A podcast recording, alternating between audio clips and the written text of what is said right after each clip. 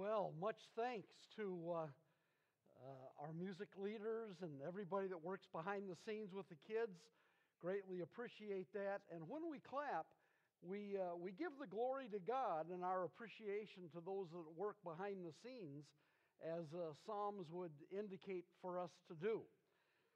So it was Christmas time. A couple was shopping at the mall. They stopped to look at this Christmas crèche scene. Here's Mary and Joseph, shepherds, baby Jesus, etc. One shook his head and said, Look now, they're putting religion into Christmas. Well, what a, a, confused world with that thought. I invite you to take the Word of God and turn with me, please, to John chapter 1, that which we've already had read to us this morning. And there's not one single passage that tells us all the reasons why Christ came. So, this week and next week, we're going to look at some of the direct statements uh, of Jesus and other scripture. Why Emmanuel? God came to us in the flesh. And next week, we're going to address some scripture that talks about the issue is it right to celebrate Christmas or not? We'll look at that. I'm reading and making some brief comments from this magnificent passage from John chapter 1, 1 through 14. In the beginning was the Word, and the Word was God. And the Word was God. Excuse me, I, I read that wrong. And the Word was with God, and the Word was God. He was in the beginning with God. All things were made through him Without him was not anything made that was made. In him was life, and the life was the light of men. The light shines in the darkness, and the darkness has not overcome it. There was a man sent from God whose name was John. He came as a witness to bear witness about the light that all might believe through him. He was not the light, but came to bear witness about the light. The true light, which enlightens everyone, was coming into the world. He was in the world, and the world was made through him. Yet the world did not know him. He came to his own, and his own people did not receive him. But to all who did receive him, who believed in his name, he gave the right to become children of God who were born not of blood, nor of the will of the flesh, nor of the will of man, but of God. And finally, verse 14 and the Word became flesh and dwelt among us. And we have seen his glory, glory as of the only Son from the Father, full of grace and truth. Now, if we were in a small group or a Sunday school setting, we could just. Uh, analyze this a little bit and see some of the things we learn about Christ, they would include, of course, that the Word, whoever the Word is, was in the beginning, but that the Word was with God and the Word was God. That the Word was the Creator. Hebrews 11 1 says, By faith we understand that the worlds were made by the Word of God so that that which presently exists did not previously exist. We're told that the Word was life and light, that the Word was misunderstood. And then our clue, of course, to know clearly that this is talking about the second person of the Trinity, Jesus Christ, God the Son, and the Son of God, the Word became flesh. He came to offer to all who would receive him eternal life, even to those who believe on his name. Verse 13 here has troubled some because it says, who were born not of blood. That's talking about our family line. Because my parents are Christians, I'm not automatically a Christian. I need to be born again. Verse 13 says, Nor of the will of the flesh, simply because I say, well, I'm going to get to God. And I choose in my flesh to say, I'm going to be a follower. No, it is a matter of Christ giving life, nor of the will of man, but of God. And to all who received him, he gave the promise, the power to become children of God. Why did Christ come? This week and next, I've tried to take some direct statements of Scripture that uh, address this issue. And let's begin, in fact, in eternity past, Christ came to fulfill the plan of the Holy Trinity. Some people would think, oh boy, Adam and Eve really messed it up in the Garden of Eden, which is true. So now God had to come up with some sort of patch up plan to fix things. No, from eternity past, the members of the Holy Trinity, Father, Son, and Holy Spirit, planned what we call redemption. And they planned the incarnation of God coming in the flesh. This is why Revelation 13 would refer to the Lamb of God, Christ, who in the plan of God was slain from the creation, or the word literally is from the foundation of the world. Before God ever allowed Adam and Eve to do their sinful thing, before Satan ever did his sinful thing, God had a plan to redeem those who would repent and believe. And in the plan of God, the Lamb of God was slain from the very foundation of the earth. This is why Hebrews says, Therefore, when Christ came into the world, he said, Sacrifice and offering you did not desire, but a body you prepared for me. Now, ever since Abel and Cain, sacrifices were offered. Millions of lambs down through Old Testament history. But there comes a point when God says, now there's enough of the foreshadowing, the picture, of the symbol. No more sacrifice and offering. But you, God, through the Virgin Mary, as we studied last week, prepared a body for me that I might come and be like humans in every way, yet without sin. All right, number two, clear statement of Scripture Christ came to seek and to save the lost. Christ often referred to himself in different ways. But the most often was not that he called himself God or rabbi, teacher, but that he called himself the Son of Man. That is to emphasize that he is the child of a human. He is son of mankind. And why did he come? To seek and to save the lost. I love to read rescue stories. I love to read those in which people go out and make brilliant, daring sacrifices to save people that are in terrible situations. I think at the beginning of COVID, the world kind of stopped for a couple of weeks and held their breath as we knew that there were 12 boys and their soccer coach in Thailand that were trapped in the cave. Remember that? These guys had played soccer. Their coach had often uh, gone out with them. They'd gone up to three miles underground exploring. And uh, this day, because of the climate conditions, the cave shut. And so it seemed like day after day after day. We heard the news there's no way to get to them. It became an international affair with British uh, archaeologists and, and marine scuba divers and others. And then what joy around planet Earth when the rescue mission was completed and those that they were coming to seek and to save were no longer lost and destined to die. Here's the greatest of all rescue stories. Here's the greatest of all rescue missions that Christ, the Son of Man, came to seek and to save the lost. So, in the Anglican Church, uh, they use a, a, lot of liturgy where there is response back and forth.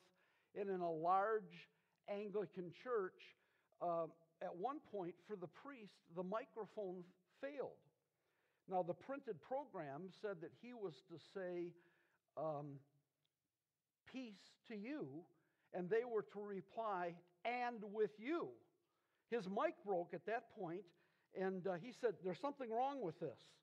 They didn't hear what he said, they just followed the program. He said, There's something wrong with this, and they replied, And with you. and the reality is, there is something wrong with us.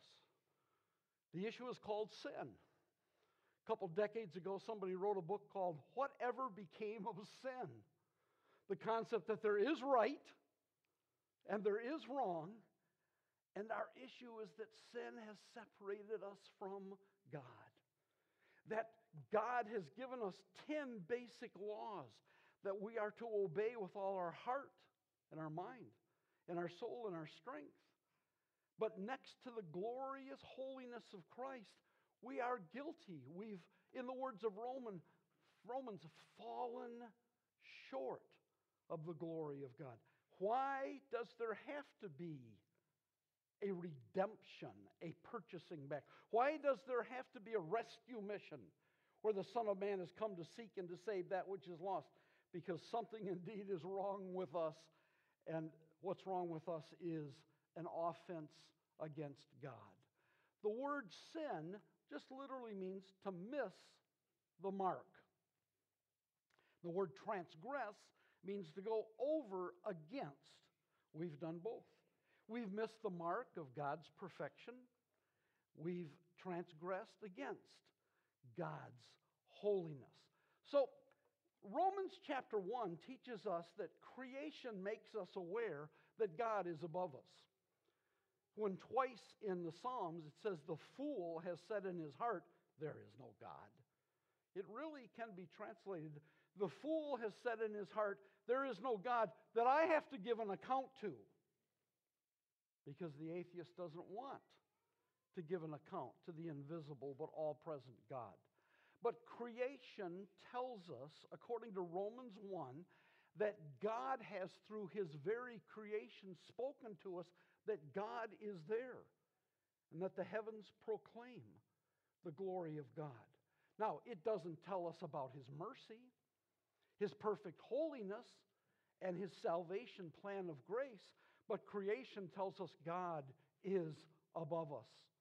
Our conscience teaches that God is around us. If we have any honesty within ourselves, we know that. But then we come to much of the Bible, the first two thirds of the Bible called the Old Covenant or the Old Testament. In one word, it's summarized as law. And it tells us that God is holy, but that we're not. And so, in a sense, this wonderful life giving God gives us a law that is against us.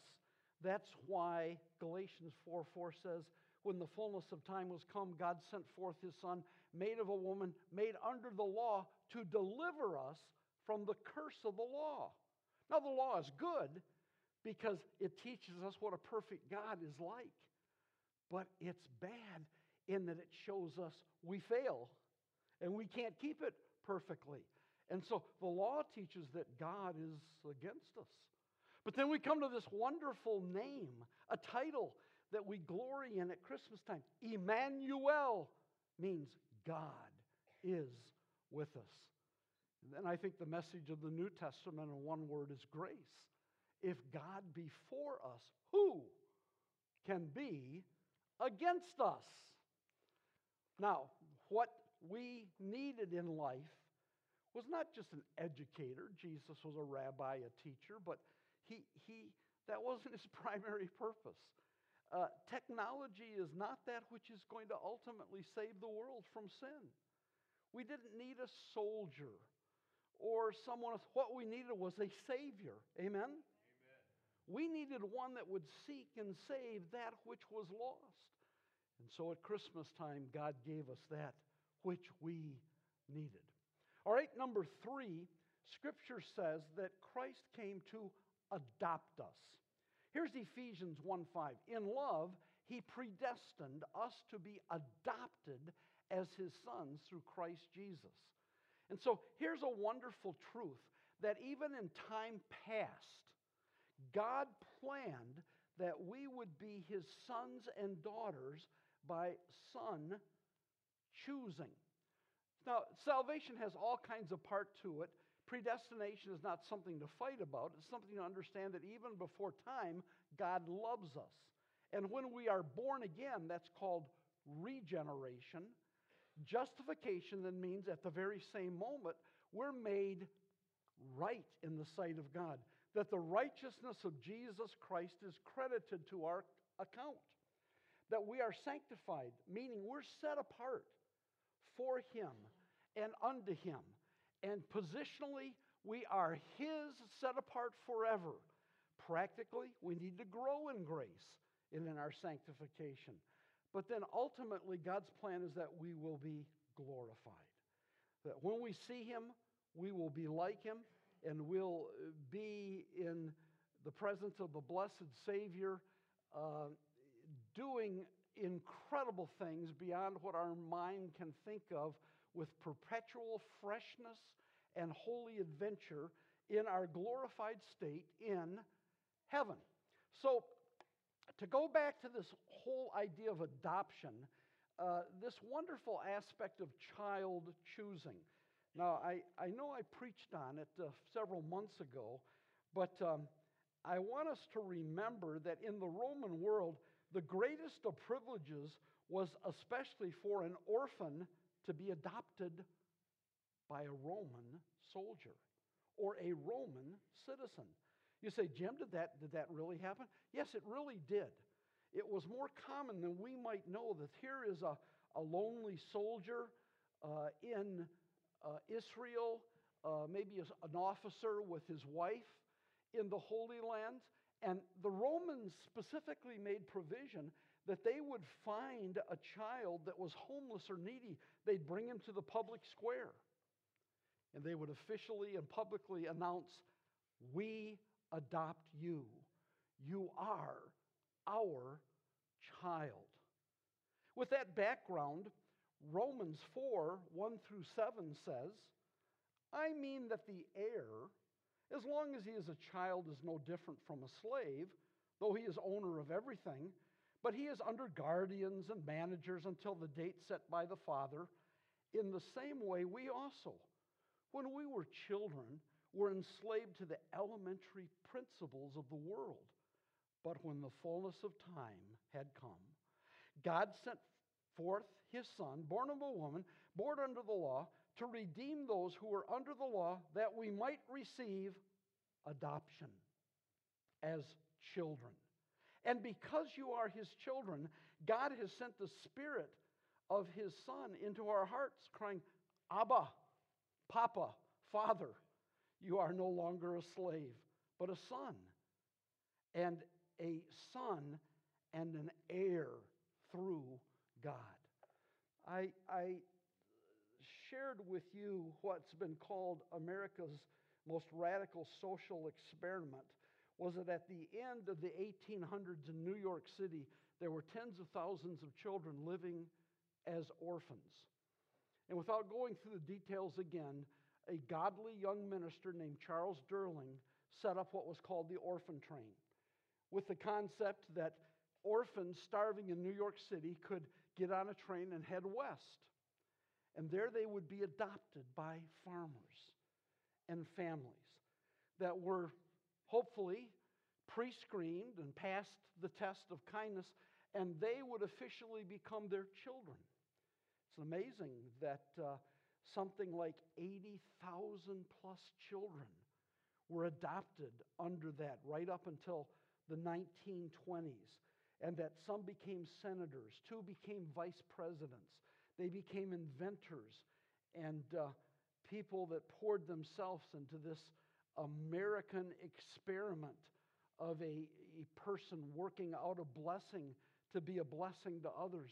It, it's an illustration of why Christ came to adopt us as his children. All right, First John tells us that Christ came to destroy the works of the devil.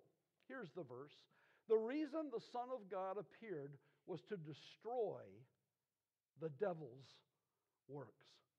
And so, uh, Scripture says that Satan came only to kill and to steal and to lie, but that Christ came to give life and it came to give abundantly.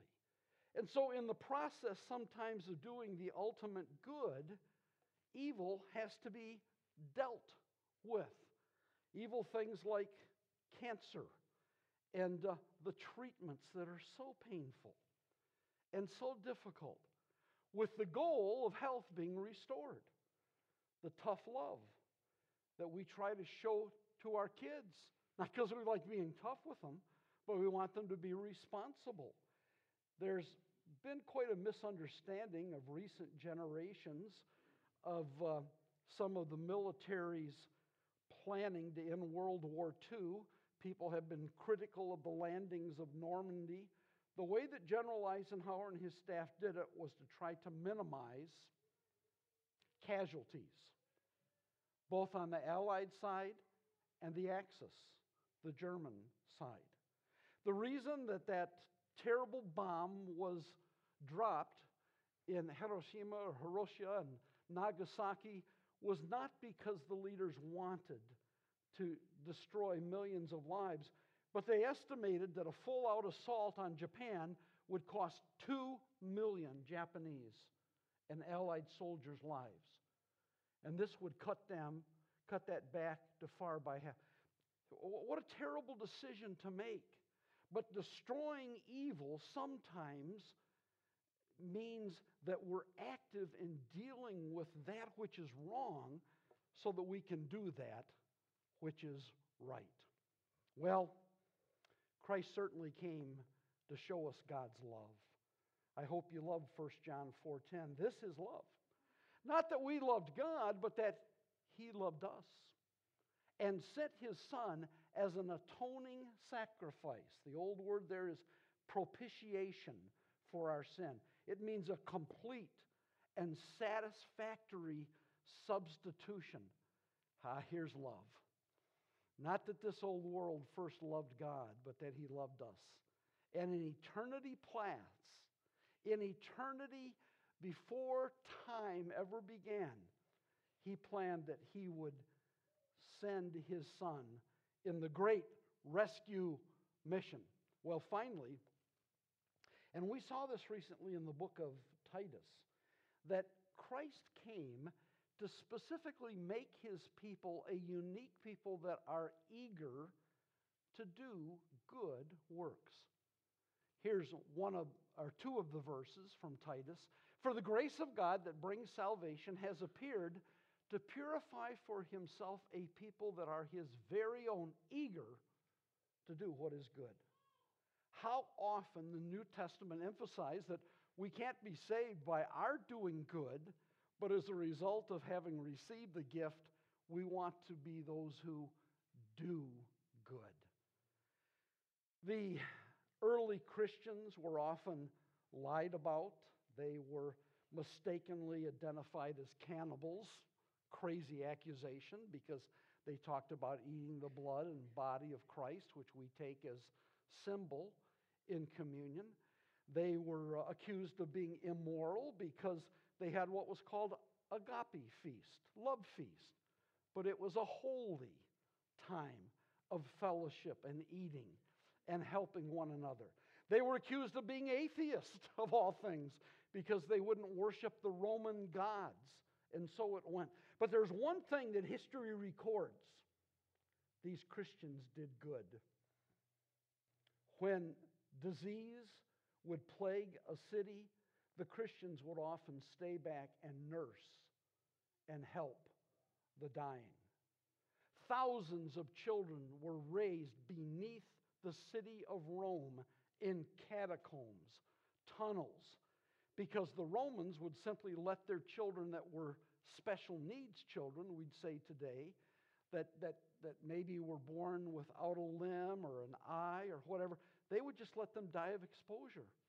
And the early Christians, most of whom were slaves, would get up far before dawn before their jobs began and gather these children and raise them.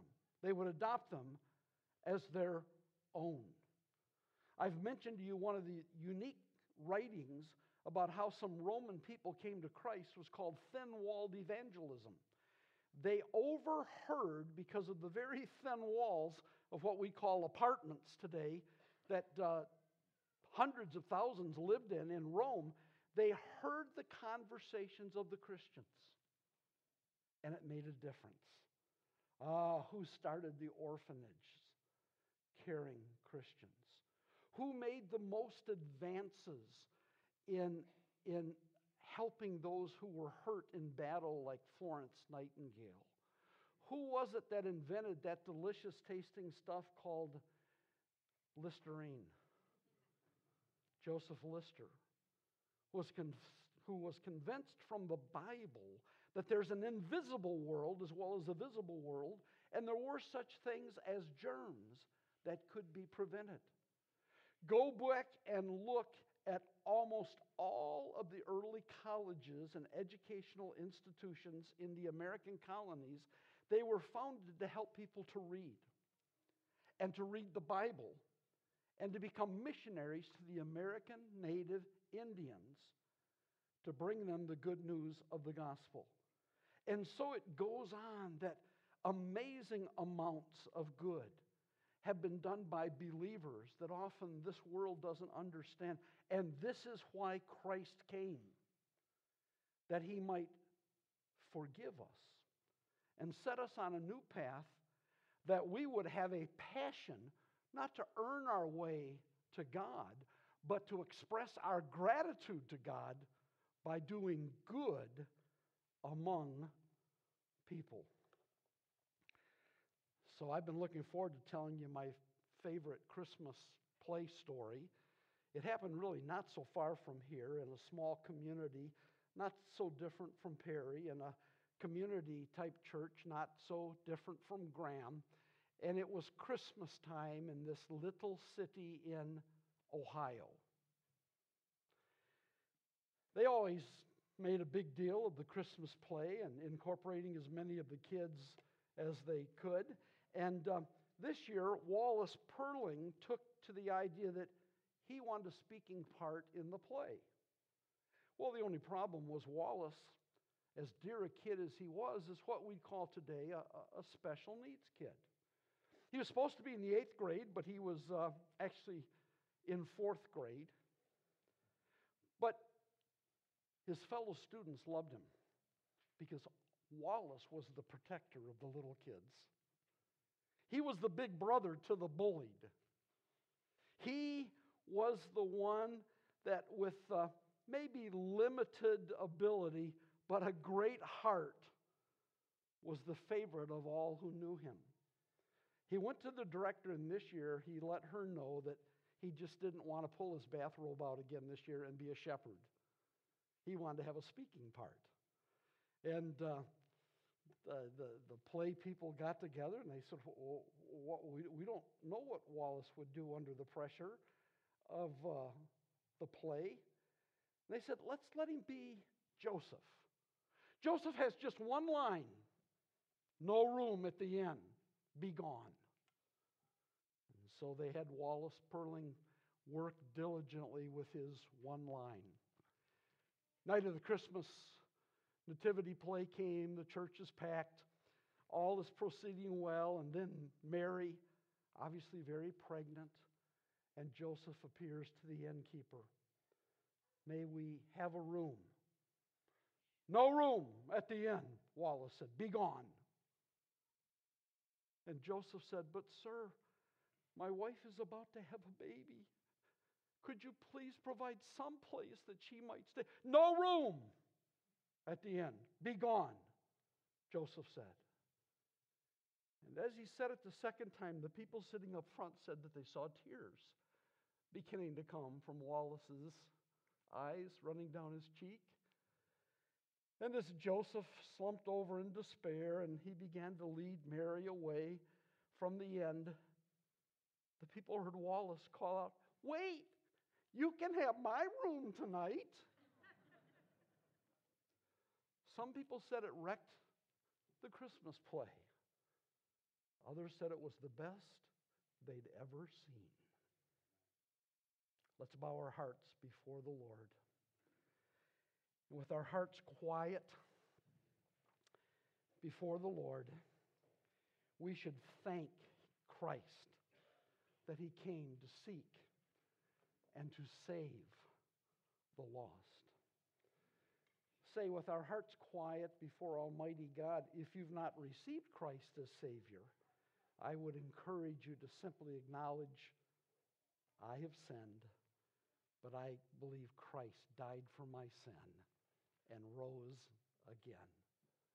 Christian, oh, that we would be grateful for the real reason for this season.